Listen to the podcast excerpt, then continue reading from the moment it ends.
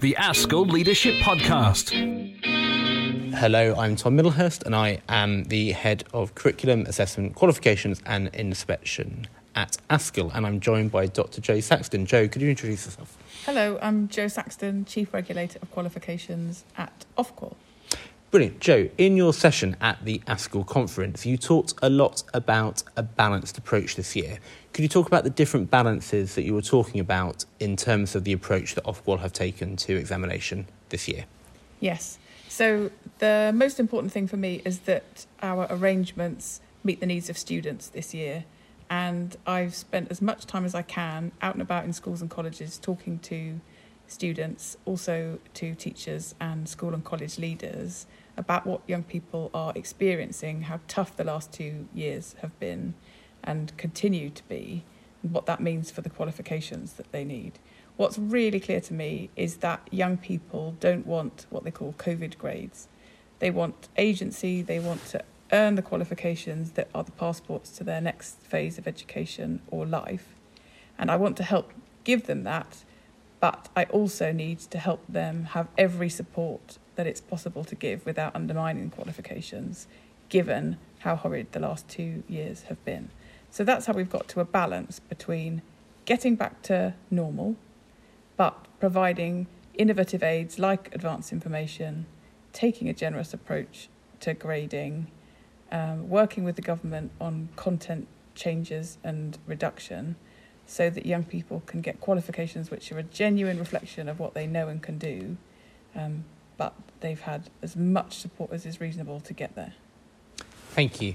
Um, in the room here in Birmingham, um, there was lots of concern about schools and colleges making sure they're doing the right things in terms of contingencies, just in case exams are cancelled, and people feeling either maybe they're doing too much or too little um, and not following the guidance. So, um, with that in mind, what are the, what are the core messages that you gave today uh, here in Birmingham?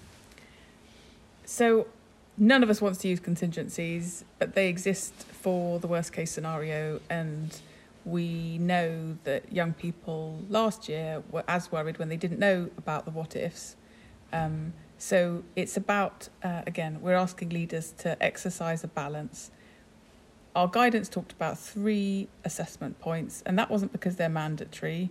That was because we saw centres in the past that were doing six, 12 assessment points, and that was, that was too much. That stopped being about enabling and teaching students. Um, so we want you to exercise uh, uh, balance in in what you do with the students. Um, trust your judgment. Work with the rhythm and the normal routines for your centre. If you think you've got enough information uh, by Easter, don't collect any more. But again, the reason that we talked in our guidance about the summer term was more that we were very clear from students. They didn't want to they didn't want the what if scenario to be pinned to something that they had done in the autumn or at Christmas.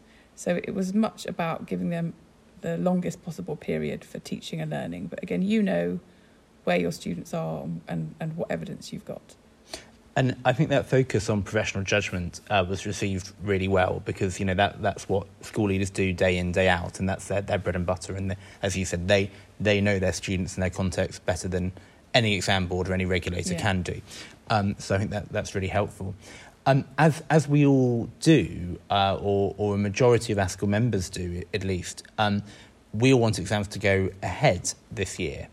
Um, but there are there are some students who have been particularly affected by the pandemic.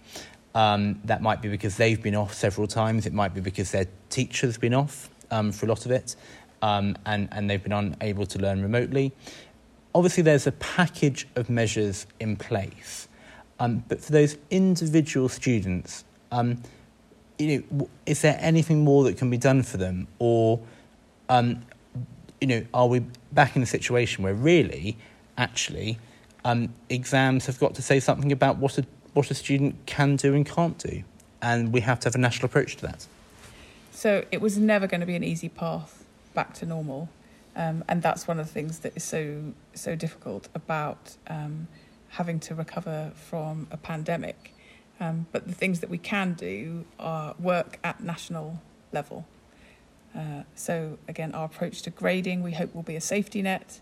if the other me- measures haven't been enough, um, there have been some uh, in practice reductions to content.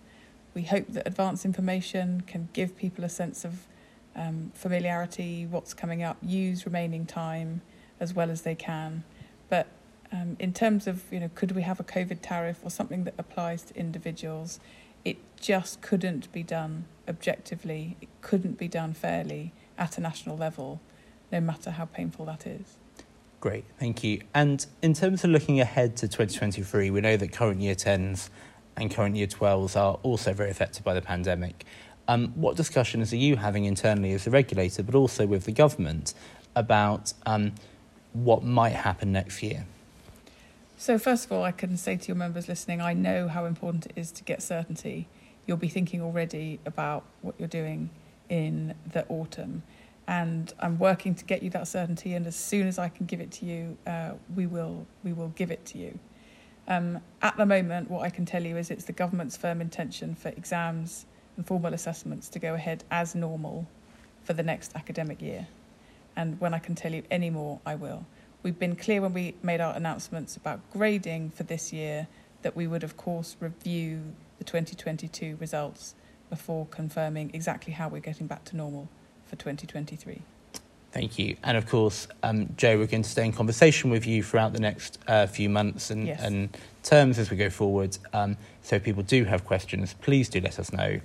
Um, but uh, thank you for your time here in Birmingham and thank you for taking this time to speak to a wider group of members as well. Thank you so much for having me. The ASCL Leadership Podcast.